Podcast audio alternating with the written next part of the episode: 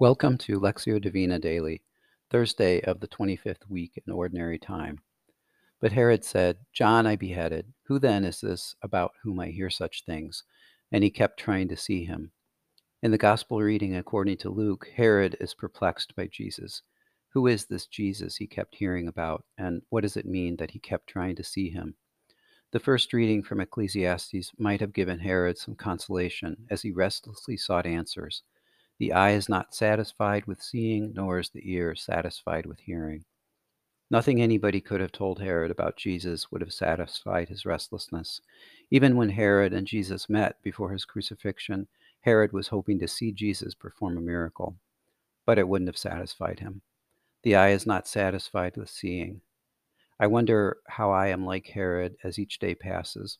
The despair that Koheleth expresses in Ecclesiastes I would rather not participate in. Yet I go on participating every day. All speech is labored. There is nothing one can say. What thing is there that has not been done? What can be said that has not been said? Or what can be done that has not been done? Nothing is new under the sun. God, help me understand that the restlessness Herod feels and the resignation of Koheleth are realities uh, that life presents. Yet, standing at the edge of this chasm of discontent and futility is the Good Shepherd, protecting his flock.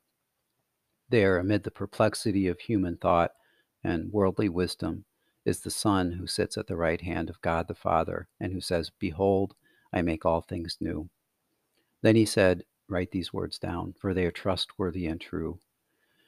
The end of human thought and wisdom is not a place of futility. At its end is a person, the risen Christ Help me remember this, Lord, and to understand that you are not only present at the limits of human reason, but present in the midst of daily thoughts and yearnings. Jesus, I know that you want for me to have peace that is based on truth.